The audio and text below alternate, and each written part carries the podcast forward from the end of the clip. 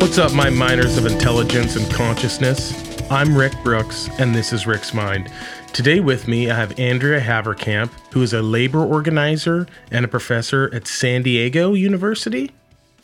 Yes, University of San Diego. University of San Diego. All right, I was. Uh, we're, we're gonna redo that, John. Uh, Yeah, you can't go we can't fuck that up. Um, welcome to the show. I'm really glad that you're back. Uh, we've got a lot to get into, and I I normally the, the our listeners know who you are, so I'm just gonna go ahead and blast off. I'm not even gonna give you time to talk because there's a lot going on. We've got Congress, and I'm just gonna give you what I know, and you can tell me how correct or incorrect am. We've got Congress, who has passed or not passed a law excuse me or yeah they didn't they they voted against the um the rail unions um and said you need to get to work now i'm thinking um, so far how am i doing am i doing well Okay, cool. I'm to keep going. So they voted they voted it down and as a band-aid. Now, what a lot of people don't realize uh, and I have uh, I have experience in the shipping industry in a past life. This is the busiest time of year. This is Q4. This is Christmas. We live in a consumer economy, so for them to strike now, uh, when and, and it's oftentimes a lot cheaper to move things uh, intermodal uh, via intermodal, which is a, another uh fancy way of saying over the rail, right? Like it's it's a lot cheaper for shippers to move things over the rail them striking right now would fuck everything up. Like it would, it would be so it would be so bad. Everything would have to go over the road. Um, uh, and when that happens, then you you would and there's certain shipments that have to get places um, immediately. Uh, then you're gonna you're gonna need to employ teams. That's more expensive, which are two drivers. So every no one wants this to happen, right? So you put a band-aid on it. Uh, the rail workers are not happy about this. So where does that leave us now? That's the billion dollar question in the room right now. And that's a lot. And how did I did well? Yeah, yeah. So Congress imposed uh, imposed a contract deal, um, and there is certain mechanisms that uh, the federal government and the rail u- rail companies uh, work with. Um, there's a special arbitration board. There's a special mediation board. There's a special uh, presidential emergency committee. Uh, all of these mechanisms are in place. This is not the first time this has happened. Do you know how many times this has happened in U.S. history? You know, I don't. I'm very curious to know. 18 times since 1926. Damn. So I guess to go to where we are today, if I may, I would Please. like to go back to the 1800s. Oh hell yeah, I love history. Let's go. So in the 1800s and in the mid 1800s, um, labor organizing was essentially illegal. Uh, not only did the United States have outright slavery, there was uh, other forms of ways of keeping everyone down. In the mid to late 1800s, there were criminal cases against people, workers, who had quote unquote conspiracy to raise their wages through actions that today we know as like labor organizing. Now, in 1877, there was the Great Railroad Strike. Now, in this 1877 Great Railroad Strike, about 100,000 workers were involved. Through a combination of unofficial, boss led, company led militias, federal troops, the National Guard, um, they attacked workers with over a thousand arrests and a hundred deaths. And industry continued to cut wages and break unions. This uh, one lasting impact of this uh, that we'll see up till today is uh, the National Guard, local mil- mil- militias, and the government saying, "Holy shit, we don't have enough control over our infrastructure. Workers can really strike and upend our entire society if they're not getting fair payment. So instead of fair payment, what is the answer is right more laws, more militia, more national guard. Um, so in, after 1877, there began to be more armories and more surveillance in working class areas, and in particular around key infrastructure. Because this strike in 1877, that was ad hoc, that was random, that was a little unsuccessful, but did have 100,000 workers in the population, a lot smaller back then, had demonstrated the power of what national labor organizing could be. And this was when there was no national railroad union at all, only uh, railroad brotherhoods and sort of job specific craft organizations. And after this, about 10 years later, you see the Arbitration Act with some panels and some non binding sort of work in the 19 or 1898 Erdman Act. But um, folks about 20 years later said, okay, well, we know what we have the power to do. There's the 1894 Pullman strike. And in 1894, this was a quarter million workers um, a lot of this was the Pullman factory, which at the time you've heard of company towns. Pullman not only manufactured rail cars, but they also were the landlords for workers.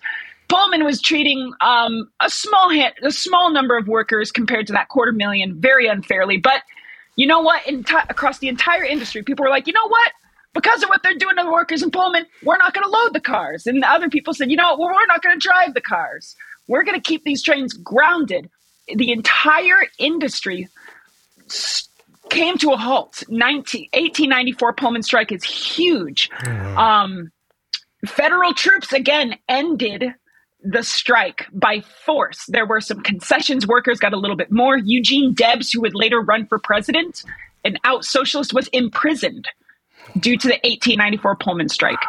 In 1916, less than 20 years later, uh, there was the, the talk of an incredible, even bigger strike threat of 90 4% of rail workers. You know what we got out of that? The eight hour day and minimum wa- in the groundwork for minimum wage laws, the Adamson Act of 1916. But things were still not fair. I mean, as you know it, people are working fucking hard out there.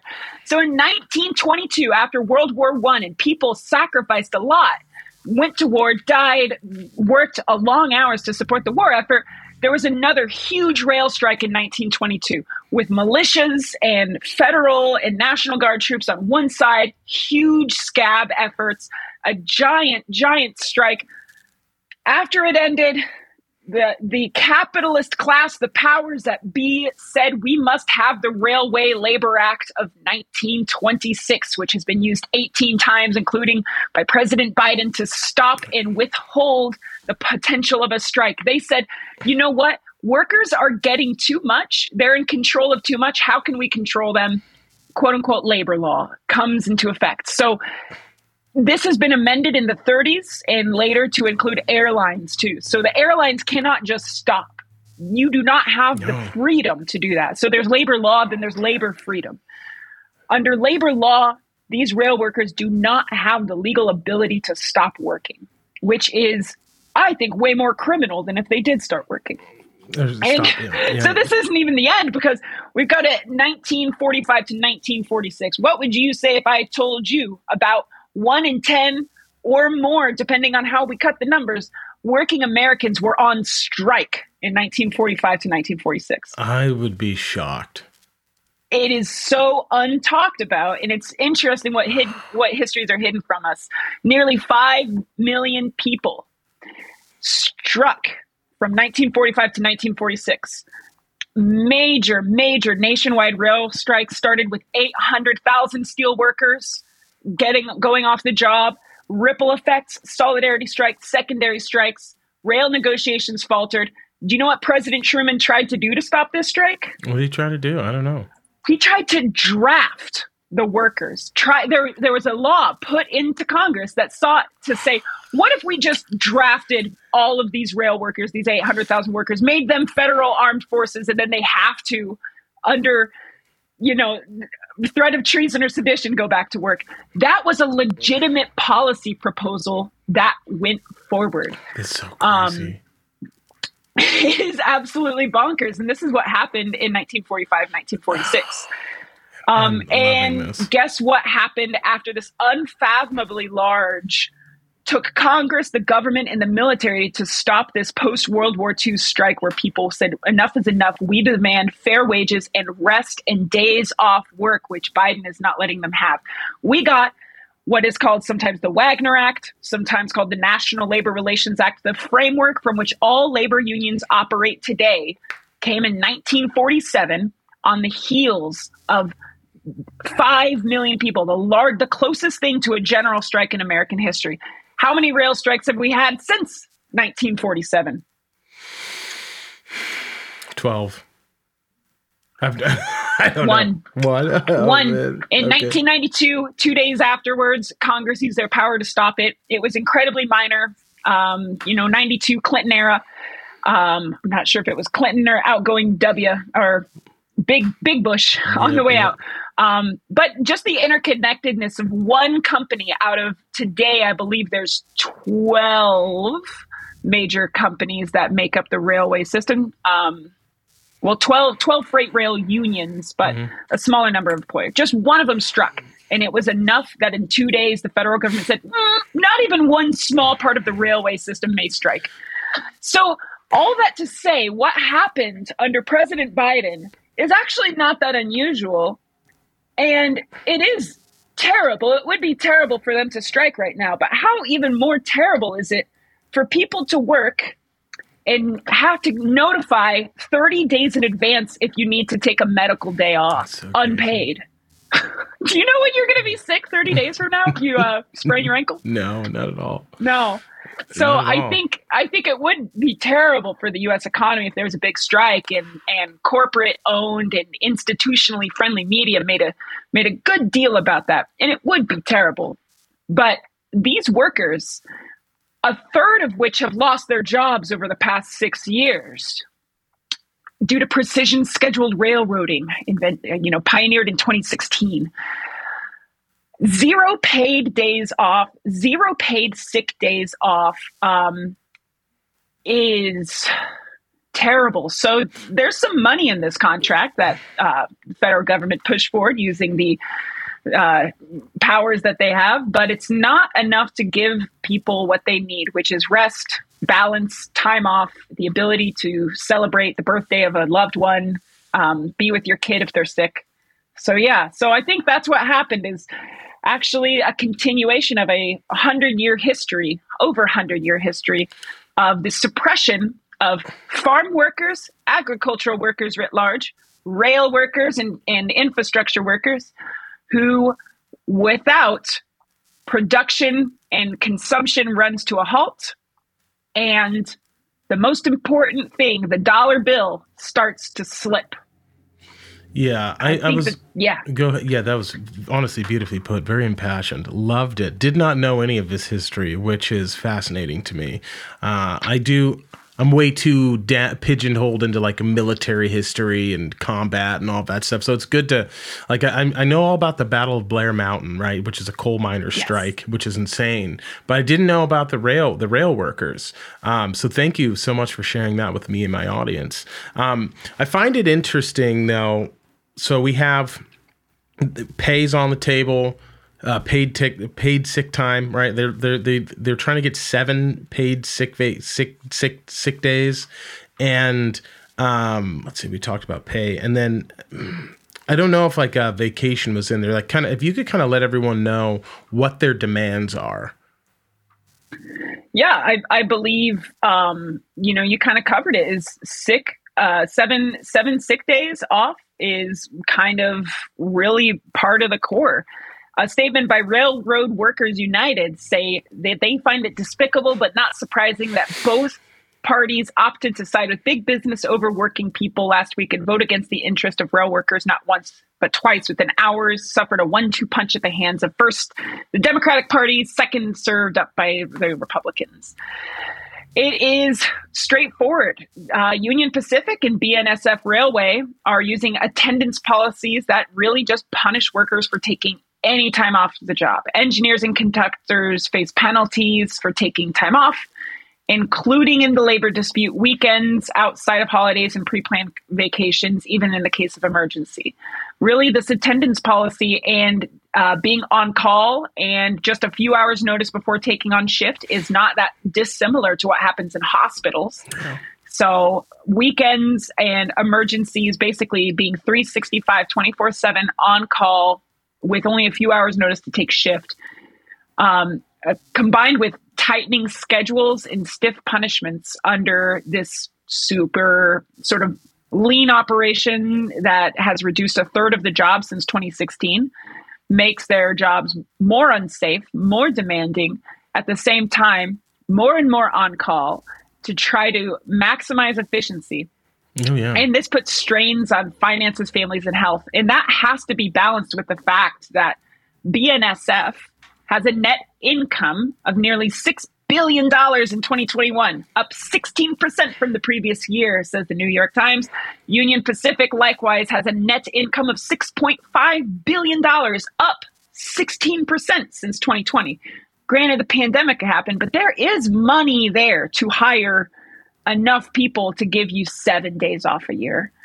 Um, other freight companies, uh, CSX Transportation and Norfolk Southern Railway have also posted large gains, but um, 12 unions altogether um, are, are demanding a better workplace. In this this particular strike threat was from just four of the 12, representing just over half of 115,000 rail workers covered by the deal. Um, these four unions had voted down the deal, citing the main concern on top of all of this. Just give us sick days. Let me catch the flu and stay home and not lose my job or come into my job and get everyone sick and endanger not only us but our performance in keeping everything safe. Um, so those are the major demands. That I, I think those are definitely reasonable uh, it, it's interesting, right? You know, these companies are, I believe they're most of them are publicly traded, so they have shareholders to report to. And uh, but at the same time, like you have, if you have twelve, all the unions, right? Most of your employees are pissed, and they're wanting to strike. The the you know you've got to do something, right? Some something's got to give. Um, it is interesting. Uh, I'm I want the strike to happen. I mean, I probably shouldn't, but I, am a big fan of chaos, right? And I just want I want to know what it would kind of. I feel like that would just probably after Christmas, but uh, after Christmas. But I am very curious. Uh, it's our understanding too. We were, we were talking to. Um, Nelson. What is his name? Lichtenstein? Yeah, Nelson. Yeah, Nelson Lichtenstein. I got it. Um, and he said that one of the largest strikes ever is going to occur in 2023, uh, and it's going to be uh, for for UPS. UPS workers are about to strike. So it's. I find that I find it very interesting that we're in a very strike strike ridden era of. Uh, of America, which it's it's not something you hear about. This is not something I've seen a few hospital strikes, uh, but I haven't seen something like this would affect all of us. If they whether you want to admit it or not like everyone a lot of people bought most most you fucks buy things on amazon. Um you you you yeah everyone does.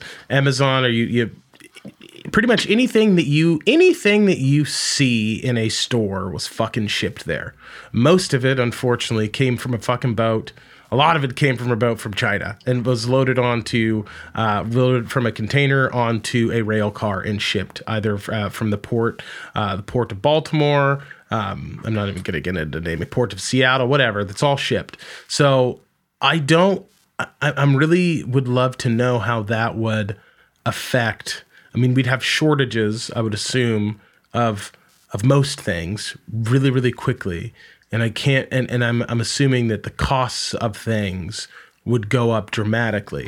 Um, part partly because you'd have to you'd be forced to ship things on trucks and the and the price of fuel. I mean, I know that the, those rates are I still have some friends in that world. Those rates are compressed a little bit right now, even the high cost of fuel but if a lot of things started flooding on, uh, uh started flooding onto trucks, things going over the road, the, the, the, rates would skyrocket. So the prices of everything would skyrocket too. So I don't, but I don't, I don't know how we get out of this.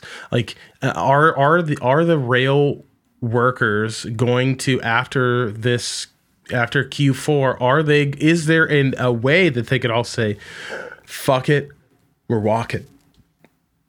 Is there a way they can do that? So, and how would they do it? So, so this is this is this is uh, the question that I think in a in a recent podcast by by by Labor Wave Radio I listened to. They had a, a law professor on there who talked about the difference between labor freedom and labor rights. Do they have the legal right to walk off the job according to labor law and all of the implications it would have on their union's treasury, the legality of of such um, technically no right? That's not protected. That's not what's considered a protected activity. Could they literally, using two legs, two hands, stop? Yes. And that is the, the reality that is concealed from us at every single moment of our working lives. That at any given moment, every single person at McDonald's can throw up their hands, put them behind their head, and say, I'm not doing a damn thing until I get 15 an hour. We all have the ability on any given day to do that and to have the people who control our wages, our retirement, our health care to make concessions to meet us where we need to be to live healthy, happy, humane lives. Now, will they make that uh, move to go against labor law and perform an illegal strike, I think there are some groups out there who are taking bold and adventurous steps to strike outside of what labor law says you should or should not do and what is protected and not protected. In particular, I'm looking at the campaign that Starbucks workers and Workers United is putting forward being very ready and very eager to wildcat strike and solidarity strike. They just struck at over a hundred stores on Red Cup Day um, when Starbucks has their fancy free plastic red cups. Um, it was right around Thanksgiving holiday. That that potential is there. Um, I think that it would be very, very rare for uh, that to happen, given that only one strike in the past 80 years has happened in a national railroad um, and was quashed two days later by Congress. I mean, the federal government and losing your job and or being arrested is a pretty hefty threat against you. So in terms of labor freedom, I'm not sure if a lot of people feel like they have the freedom to be able to do such a strike. And these can all be averted instantly with right? Seven paid sick days. Hire up a few more people lower the corporate bonuses uh, lower the executive salary pay. I'm sure that as soon as you hit a hundred two hundred thousand dollars a year well, you're t- eating the best steaks there are. You're time that, you're i'm gonna good. i'm gonna push i'm gonna push i'm gonna push back on that one though. Would how would you feel if let's say you're running a company how would you feel? And you you're you're the you're the you're the best. You're you're you're you you're able to structure things. You've you've been able to figure out a plan, a roadmap to acquire other companies, right? That would make your make your company more efficient, or maybe they have a uh, they manufacture. Let's, let's, use manufacturing for example. They manufacture. You you have two manufacturing uh, companies. You've you've got company A and company B. Uh, company B has maybe a little bit better technology, but it's ran really shitty. And you want to go in and you're able to structure deal, you purchase that, you're able to, to steal a bunch of human, not steal, but you've bought a bunch of human capital and also a bunch of parts, right? And it makes your company better, right? Would how would you feel though? And you make a lot of money because of this, but how would you feel if someone's like, you make too much and we want you to make less? Like, would you, if you personally, if you were that person, how would would you want to make less money, even though that you're the how, how you're much the, money? Well, I yeah, I guess that's that's hard because uh, I, that's hard because I personally feel that um, in the 1930s there was a proposal that was had a lot of popular momentum It was called a maximum wage. That's stupid. I personally subscribe to a maximum wage, so I, I think I think that, I think that. Yeah. Okay. Okay. These, these are the these are the Overton windows that have been stolen from us.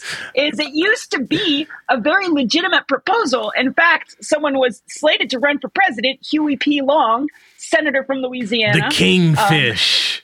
um, the kingfish. Yeah, yeah, yeah. Who had no every man a king, but like no one is like uh, like the monarch. Sort of like everyone gets their fair share, but no one.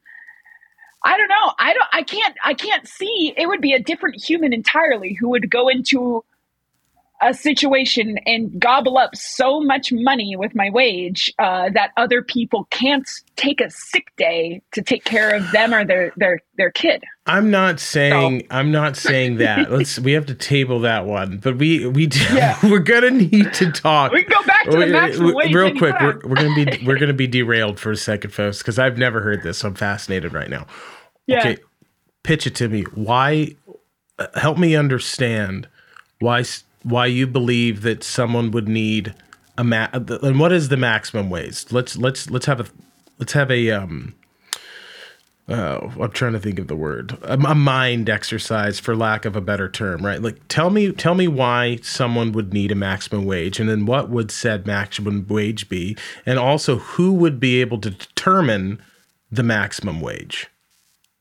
So in 1942, Okay. U.S. President FDR proposed a maximum income adjusted to 2021 Okay.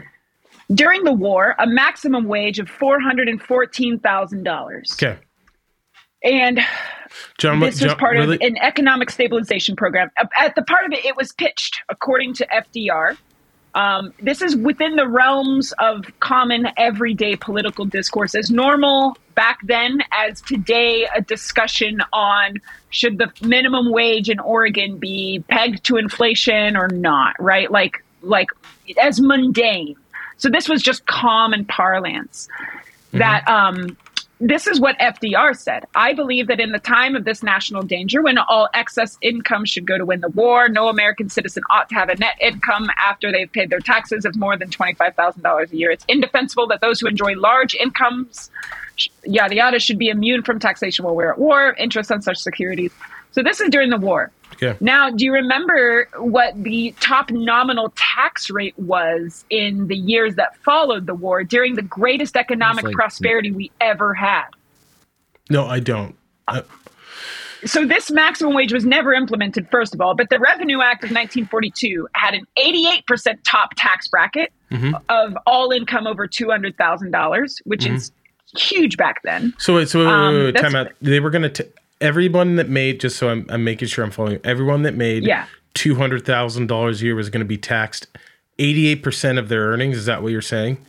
every dollar beyond 200,000 this was um this was real this is the reality US we had is that every dollar of that and that would be about like 3 million dollars a year so if you already make 3 million dollars a year your 300 your th- 3 million first dollar almost all goes to taxes Okay. Yeah, that would be 3.3 3.38 million dollars Okay. in current yeah. money. And, and so this the idea is at, at this point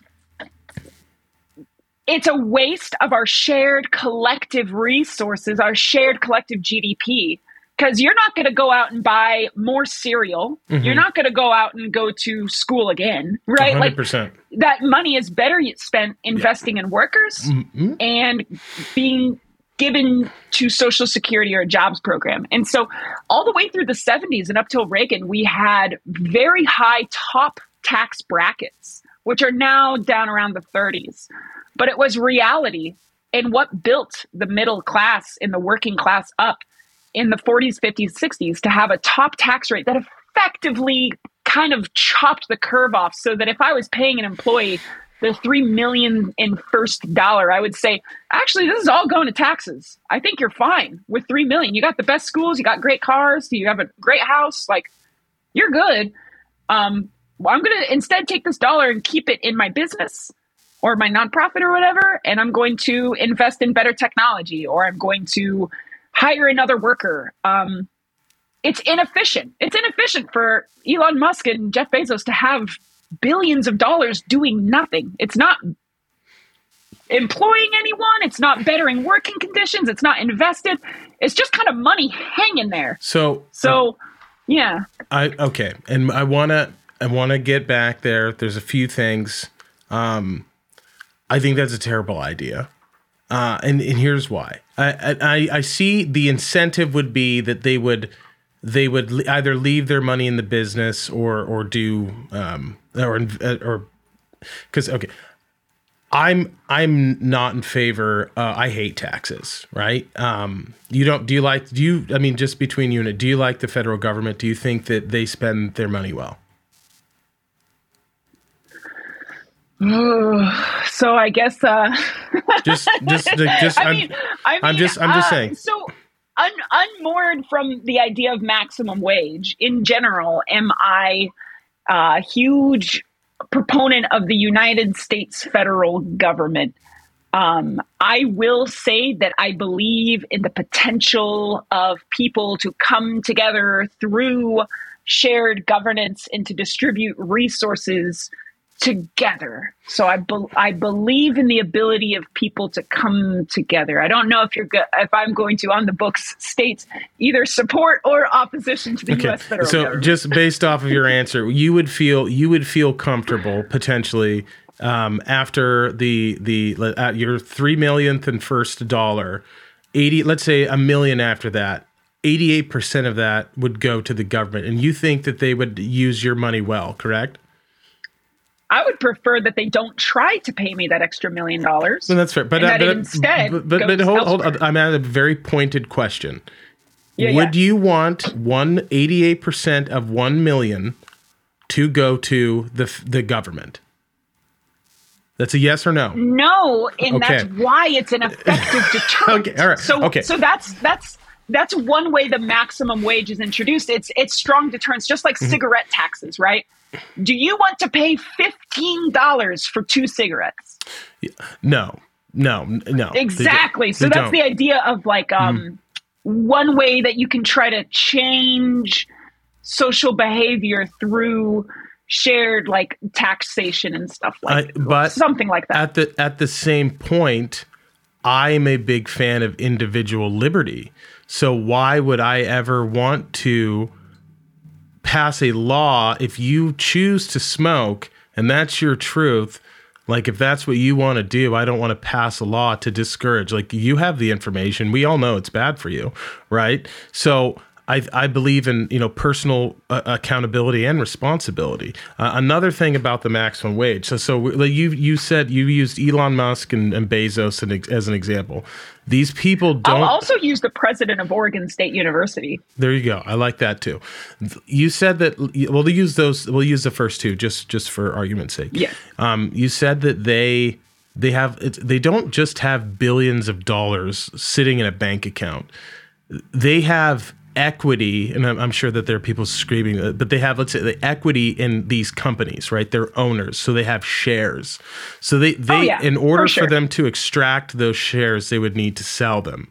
All right. So it's it's not it's not it's it's pretty liquid right you can sell shares but then if you're starting to pull out of a company then the, the value of that company is going to go down people are going to panic so they don't want to do that and i'm in no i'm in no I'm not defending billionaires, but I am saying that when people are super innovative, I don't think it's a good idea to put a cap on how much you can earn. Like it or not, we live in a in a winner take all society. And the the and and the reason and, I'm, it has its problems, right? Like we have we have problems with monopolies. We have there's a lot of things that are that we should probably look into to changing, but to f- to think that the government, which I despise, would tell me how much fucking money I could make is insane. That's giving them way too much power. They have way too much power as it is. That sounds draconian. That sounds like we're taking a step in a direction that wouldn't be good and that doesn't end well. Would you not agree?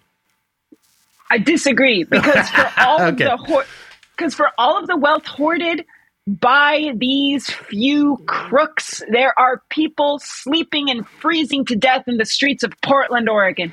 For all of the money Jeff Bezos has in equity, in shares, and in investments, there are Amazon workers making scraps above minimum wage, breaking their bodies to ship those boxes. Their pay could be doubled. They could have retirement. They could have pensions.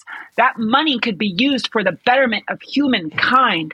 In a winner take all system, which I do not like, there are going to be people losing their lives. And the choice before us is whether we come together and we build a structure and institutions and a way of life in which no one has cruel and inhumane living conditions, digging through dumpsters for food because they don't have enough, when we know that he has enough, he has enough money to lift people up. That money can be distributed fairly. And I don't believe that foundations and nonprofits are going to do what they need to do because they're not publicly accountable. So, government at its best looks like a house of roommates living together, talking, building trust, and sharing resources equitably. You wouldn't let one of your roommates starve to death in your living room while you sit over here and have DoorDash every night. No one would do that. So, why do we do that at a societal scale where one person living in Washington state a, a Bezos or a Microsoft executive has more than enough to eat, more than enough to live, almost too much money. They couldn't even spend it all in their lifetime. Meanwhile, people are dying. Okay. So the question is really life or death on what we do with this shared good, this shared productivity, shared resources. And the private accumulation of capital is cultural blip in humanity's hundreds of thousands of years radar. This is new and it's not good. I okay, so I, I respect that, but I will I'm gonna push back again just a little bit, just a just a scotch.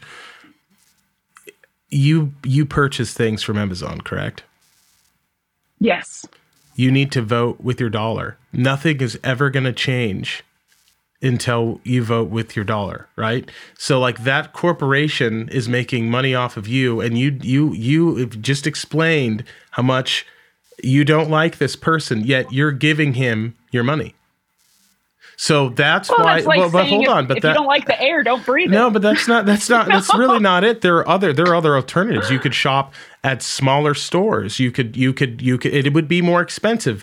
But the bottom line is, we all vote with their dollars, and nothing is ever going to change. Every time you purchase something, you give him more power. You increase the share. You you increase the stock prices, right?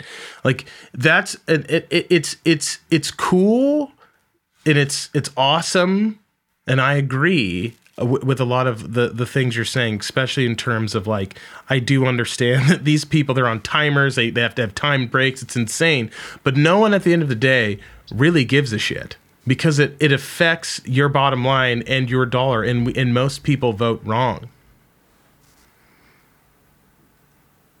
That's dark. John, I think I saw a hand. Yeah. Yeah. So, uh, so so here's the flaw in that argument, right?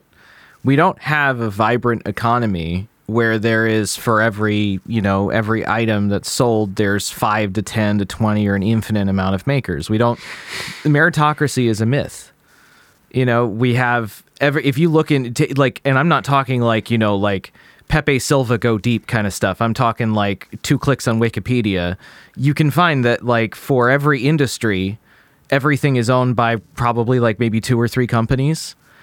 Or like even further than that like what is Nestlé owns like probably like a third of the world economy and I'm like not even exaggerating they, on that. They have yeah, they have a like, they have a bunch of they they buy right. a lot of brands. And so when you have these situations, right? So like let's take the town that I live in, Corvallis, Oregon, which is kind of an exception, let's be real.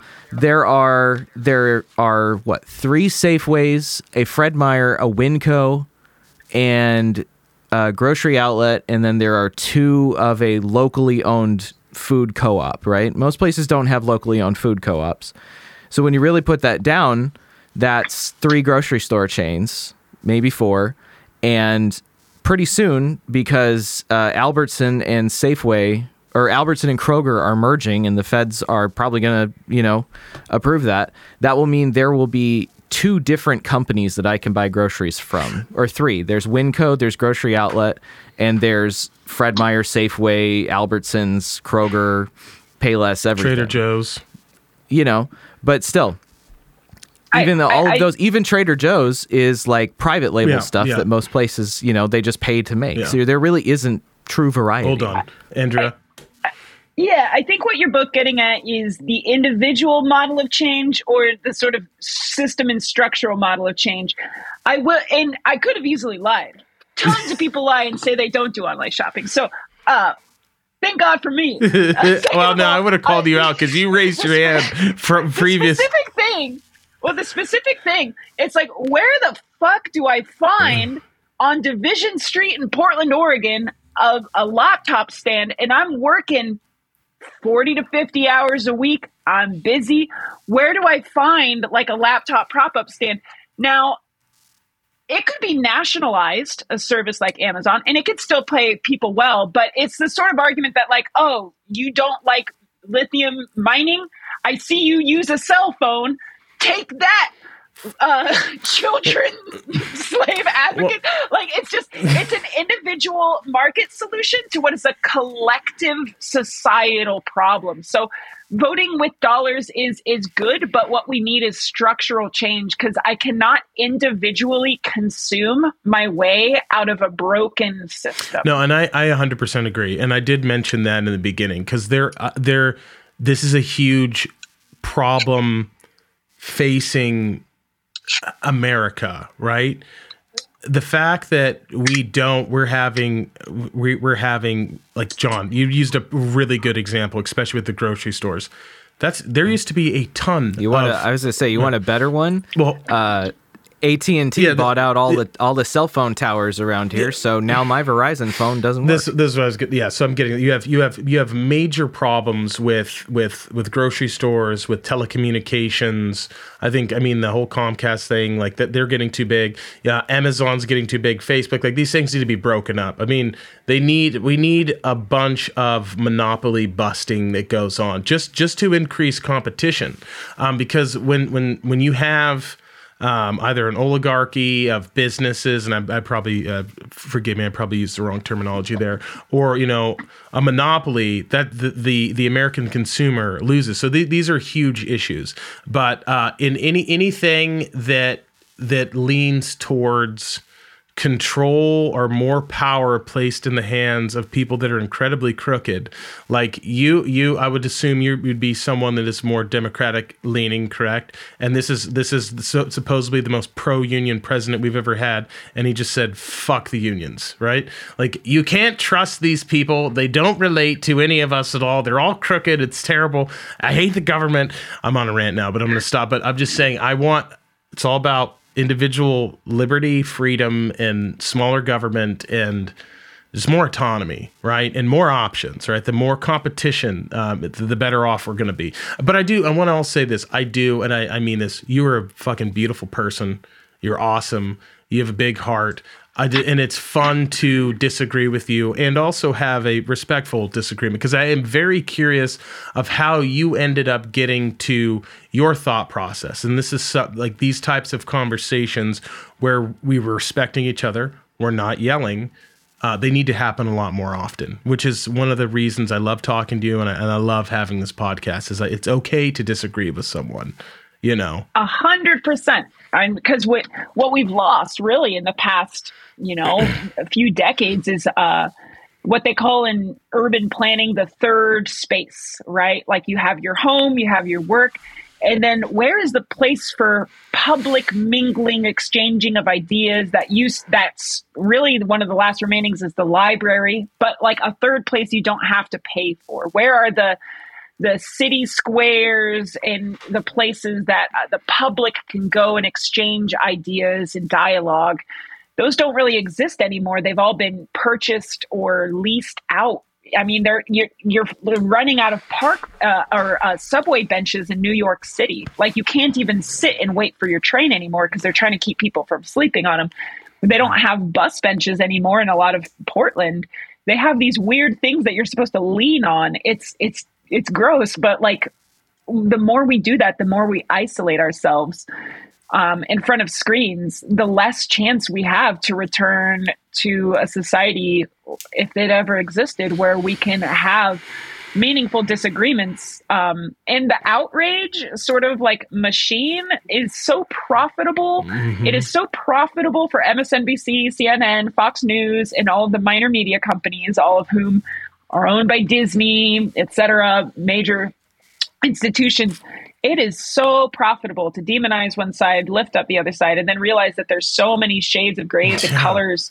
Um, I don't identify as red or blue, like electorally. Mm-hmm. Um, I am a precinct committee person of the local Democratic Party, but that is a that is something I, I do because I find it interesting, not because I deeply believe in the Democratic Party for the reasons you mentioned. Um, I mean, the like super majority vote to impose this terrible deal is one reason why like they will never work for us. Their their interests are not our interests. No they're they're not aligned. And and this is the, the thing that scares me is obviously you could tell i am pretty pretty fucking pro business right? I definitely am but i think it's very important like for whatever reason this is and this is something that as we and I'm, you'll you'll be on the podcast again I'm sure I love talking to you as as I get uh, older, um, and and as you get to know me more, you'll find that I like chaos. I can't. I get excited. So like, if this strike happens, I feel like it'll be very chaotic, and I think these these types of things are good because it means it means that people understand that they still have power, right? Power not placed in the institution of government, but placed in themselves, and someone that is just like you. You have have a bunch of, of people that are like MAGA. Make, uh, tr- Donald Trump has nothing fucking in common with you. He's a billionaire. He was he was his his parent. He's not blue collar. His dad was a multi multi millionaire. You are the gum on his shoes to him, right? The same thing with uh, AOC, whatever. Any of these people, right? You have nothing in common, and it's so easy. Red, blue, whatever. They all they're all like, no, this this, this is my savior. No, these people have nothing in common with you, but and you demonize the person that is way more similar that, to, to you and has a, the same world um, perspective that a little bit different, but the same. Let's say socioeconomic class. They just they might be your neighbor. They have a Trump flag, and you might have a whatever. Anyways, but you demonize that person. But when you see a strike like this, it's it's people that are all in the same situation, finding collective power in a group and standing up to the rest of the world together and saying "fuck you." We're not getting what we want. No one else is helping us. It's up to each other, and we're going to lean on each other and we're going to figure it out. And I think that it's important to see a lot of things like that happen. And, and it's like, because we have to get to the point, and, uh, and uh, John, you pointed out a great point. The, the grocery store thing, that's pretty fucking scary if you think about it.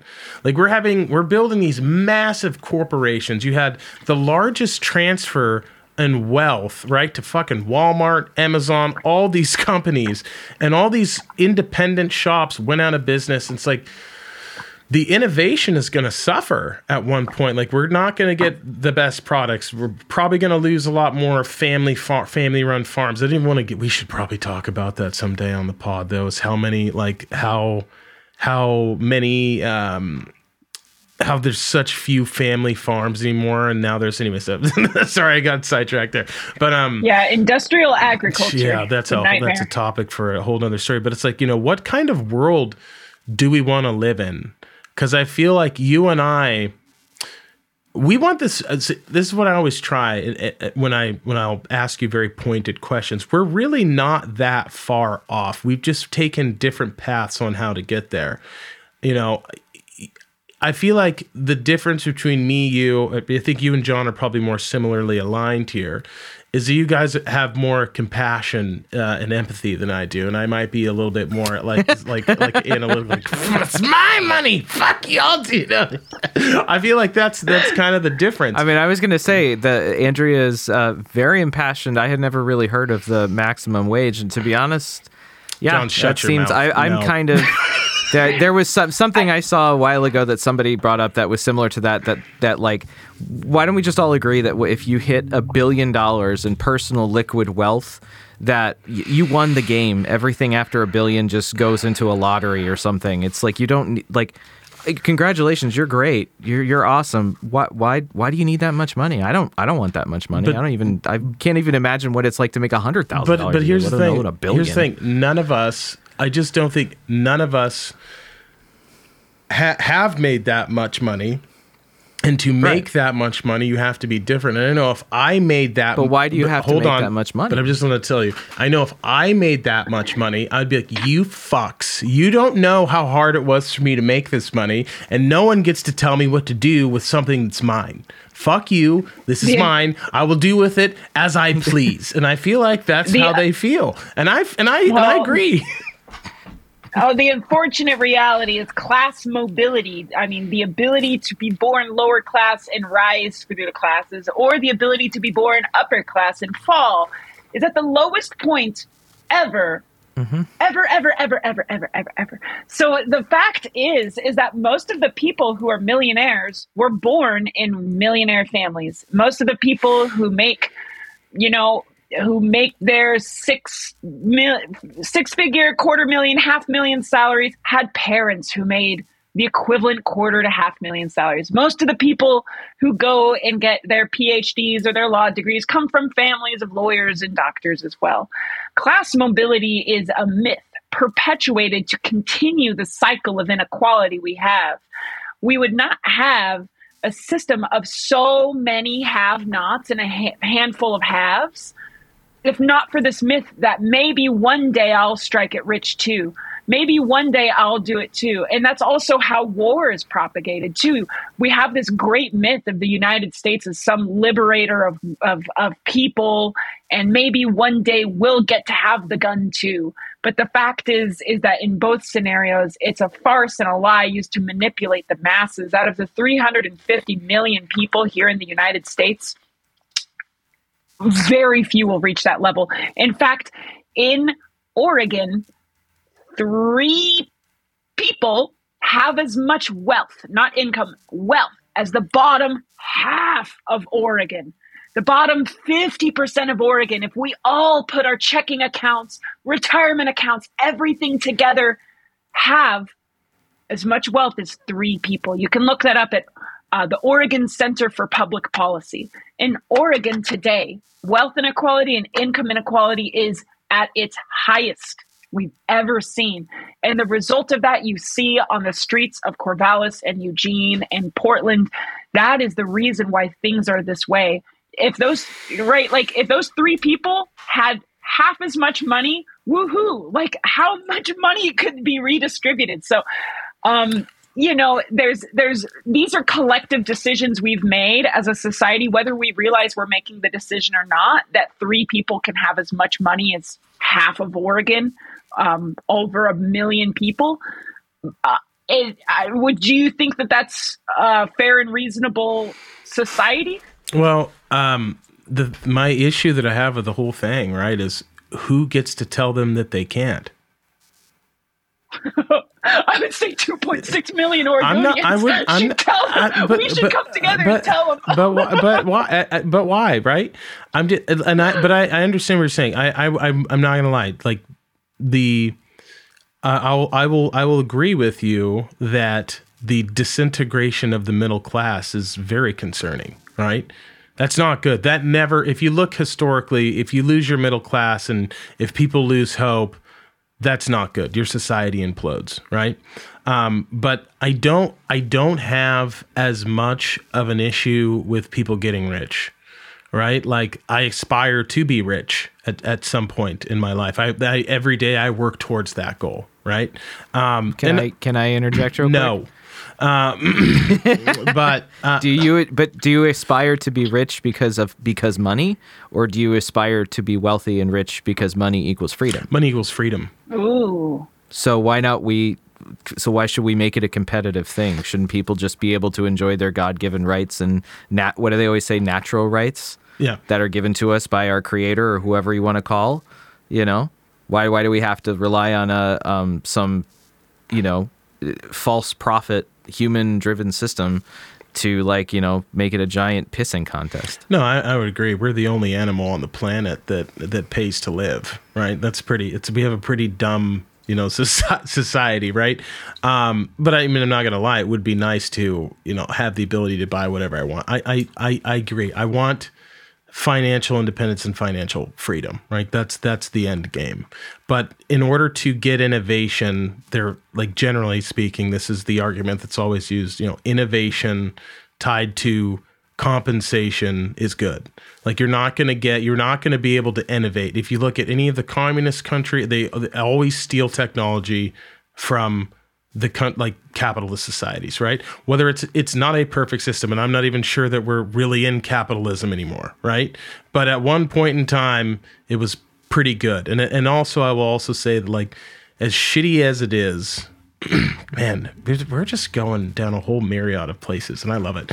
As shitty as the, we have a lot of problems, I still to this day do believe that this is the the best country. Now, as far as the Andrew, I want to get back to kind of the the homeless thing. I don't know what solves that problem because we throw millions and millions and millions of dollars of all of our money at it and it just keeps getting worse. So throwing millions and millions of dollars. Ooh, she got excited. She's like, no, we fucking don't. I won. All right, come on in. okay. How many public housing, social housing, publicly funded apartments do you think we built last year in Oregon? I don't know. Probably not that many. None. None. Because what the thing is, these fucking leeches, and I will say these parasites and leeches called the landlord and real estate equity industry, whatever you want to goddamn call them, what they do is these private public partnerships where we create we we spend money through tax incentives, tax breaks. We give grants. We do all everything, every mental gymnastic you can imagine, except for give people apartment keys and build new apartments that are in a city center or in a place that it makes sense to give people a freaking place to sleep. There are many, many, many places in the in the world that do not have what we are dealing with because they literally just say there's private housing and it can have all the bells and whistles but you know what? We got some engineers their little hats on and we're going to build some efficient buildings so that if you have no place to stay and you have no apartment fill out some paperwork. Here's an apartment for you. And you know what? It works pretty well and for again most of human society hundreds of thousands of years we never let people die in the streets just a mile away from us. Like it's unheard of and it's inhumane. So we spend a lot of money but not smartly because we don't build public housing anymore. And do you know why we don't really build public housing or social housing in the united states? I mean it didn't really turn out very well for my people. The projects were not good no, those were not good at all. Those were not good. And I totally agree. it is there's ways it is done in across Europe and across Asia and across South uh, South America and in Africa. There's many places where social and public housing is built and ran well, and then there's many places it is underfunded, as as you mentioned, as a lot of uh, big like projects in New York and in other cities. It's not funded, not taken care of, and it's and it's treated as an afterthought and it's not prioritized. And then we've reached the state where we barely tried it, and then we didn't even try it very well. And now we just go for these public-private partnerships. Or in Oregon, a lot of deals where if you have a certain number of rent controlled units for five years, you get five tax free years, and then you can up the rent however much you want. But I mean, I guess in terms of freedom, if healthcare was free, if housing was, well, not free, no cost. If housing was no cost and if food was no cost and if all of your basic needs were met, would you still need a million dollars if you had food, uh, your flu shot, the ability to see a doctor, and you had a warm place to sleep? Yes, I would need more. One hundred percent. Hell yeah, I respect that. There's a lot of there's a lot of traveling I'd like to do. There's a lot of things I'd like to Yeah. learn. Uh, there's there's I want to invest more to make more. I you know I plan on having a family at one point. I want to set them up for life. Right. If I have a business, I can pay my kids six thousand dollars a year uh, as a as as an employee. Right, and invest that. It's almost better than a Roth IRA. There are a bunch of tricks that the rich employ to set up future generations, and I would encourage each and every one of you that are listening to look into it right like i'm just saying like there's there's i, I believe it's South Korea that makes that has that that the government takes a hundred percent. There's no inheritance in a state handed down generation to generation. So so even some of that's kind of an anomaly in the U.S. That's um, insane. where we allow such wealth transfer. that's that's it's that's insane though like you can't you've just said that you hate the government why do you want them to get fucking paid and why are you so against the individual getting paid it doesn't make Have, any have sense you ever have you ever worked for the federal government? Have, have No, I've worked you for- been, I've- been a I've- federal employee before? Directly, I've, directly, I've worked not not for- through a shell company. I've worked through I've worked for like a state government before. And you get paid once a month and you've got I've all the holidays off. The government you don't work. I've worked for a f an institution that's paid for mostly and has to follow federal rule. And my, most of my, Well- my family's work has been through that or either directly. Government jobs are the awesome. Well, I, I, I used to work for the United States Geological Survey. I used to work for the Environmental Protection Agency, and I used to work for the Department of Defense. And what I will say, there's a lot of hardworking people there. Not a lot of people getting rich, right? So no, no way. no. So But you get all so the you get all like, these who holidays off. Money, You get all these holidays off. Like you get you get holidays oh, off. not It's eight that many. hours. You every fucking you banking. want those holidays off? Yes, but that's not how. Like I, that that's not how. I I, not how I envision a world where we all work at as we need to. Um, none of us are too hurried. None of us are too sick. We all have plenty of time to spend with our dogs and our, our kids. And uh, I, I think the, the government employment should be a model for how all workers are treated, which is paid reasonably, paid fairly, accountable to the public, accountable to each other. And federal workers do so much and honestly don't ask for a whole lot. And I don't know. So when I think of paying taxes, what I think of is essentially have you ever shared food with roommates where like one person buys the cereal, sure, the other person sure, buys the oat milk? sure. Yeah. For sure. I mean that that's a government, right? I- That well, is collective decision making. No, it's- I look. Right? Look, So- I look. Oh at, my God, Rick, you've you've participated in communism. no, They're no, going to no, take your I- libertarian I- card. You've done socialism. No, I You've haven't. Done socialism, I haven't. my friend. I look at I look at all the government essentially as fucking white collar welfare. I hate them, and uh, but uh, again, we're we're coming at it from two different two different perspectives. Um, Keep in mind the biggest source of white collar welfare is the private private financial and just business industry. They Oh, take yeah, so the much military. welfare. No, no, no, they're Yeah. they're, they're producing. Oh my they're God, producing. yeah. I'm not saying that the mil- the military is still part of the government, but if you're talking about, Oh, I mean like I mean like banking is- business military like Northrop Grumman. But they're you know? th- no, they're producing goods or services. The government is fucking leeching from us.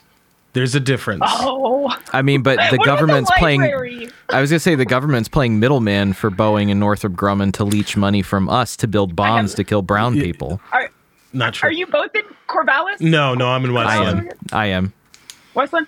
Okay, so so so two examples just in any city. Tell me if you think these are the parasites in, of our society. Yes, The library solid. and the public health building, like the public uh, hospital that that we used to have uh, many thriving, still have many thriving, like public healthcare facilities. Like I had in Lawrence, Kansas, a public mental health facility with public workers and public social workers. Are these the leeches of society? I mean, those No. are two. Those are two good examples off of like out of like 972. So it's you don't you're not batting that high. Okay. What so- about public okay, public love- works, the water, experiment. electricity? Um, you know, uh, Okay. Public Works. I've worked for Public Works. Uh, decent, pretty pretty solid. Wastewater management, pretty solid. I'm not gonna I'm not gonna play the game of like if we don't, you know, who builds the roads thing. Like, Oh, I'm you not know, that crazy of a- that's the, I'm not that that's crazy the of a instant libertarian. kneecap to any libertarian Yeah, is what about the roads? So, so the fact crap. is, is what we're naming these things that aren't that bad. These are a fraction of our taxes. The vast Mm-hmm. majority goes to cops and tanks, right? So I think if we think about, there's two questions really. Is it good for people to come together and collectively and democratically distribute shared resources and pay in and take out of a shared system so that more equitable and fair life outcomes happen? The government question is very different than should governments fashion themselves as states, draw boundaries, create laws, prisons, enforcers, and have a monopoly on violence. The Well- state, military, prison, industrial apparatus, a totally separate question, I feel. Oh, were you talking about? Wait, were you in that example you just gave? Were you talking about like states' rights versus federal government rights? I got a little bit confused there. um, state is in the capital S, Oh, like a State, nation state. state, Yeah, like yeah, the, yeah, yeah, like yeah, Yeah. the U.S. Mexico border. Should it exist, and why? Are we going here? yeah, so okay. so- I, I, right, I, but that's in and who's out of this th- th- government, you that's know? that's that's a conversation for a different podcast. Because Yeah. I'm going to be honest with you, I legitimately have no clue about the U.S. Mexico border and the either is it a crisis or is it not? I do not know. I do not understand. Um, or or Oregon Washington border. the California Like border. who bit of draws these borders and why? I mean, I feel like you're like team like no human is an alien, and that's okay. I like that team. That's a that's a good team. I do feel like I I and either I I I might I might be inclined to agree, but then there's you know I just don't know. It's it's very interesting. Yeah. It's it's very interesting. Um, I, we were running out of time. I could sit around. I feel like we're spinning spinning our wheels here, but I, I feel like I could talk to you for hours. That's for damn sure. Uh, thank you so much for being on this pod. Uh, it's been a joy. I want to, you know, send me some some some of the history. Send me some books, some links that I could kind of check out to to educate myself. And I'm I'm very interested in um, the way that you think. I like the way your mind works. Um, so, and I, I'm glad that there, I'm glad that there are humans that exist like you that that care. So, Same to you. It's always a pleasure to be on here, and thank you for doing this this work. I like the way your mind works. That you're able to have people on, have these discussions, and keep working through hypotheticals and thinking and reasoning around Mm-hmm. instead of, um, you know, I I, I remember I, I yeah, there are some people that you're like, oh, what do you think about labor unions? And they're like.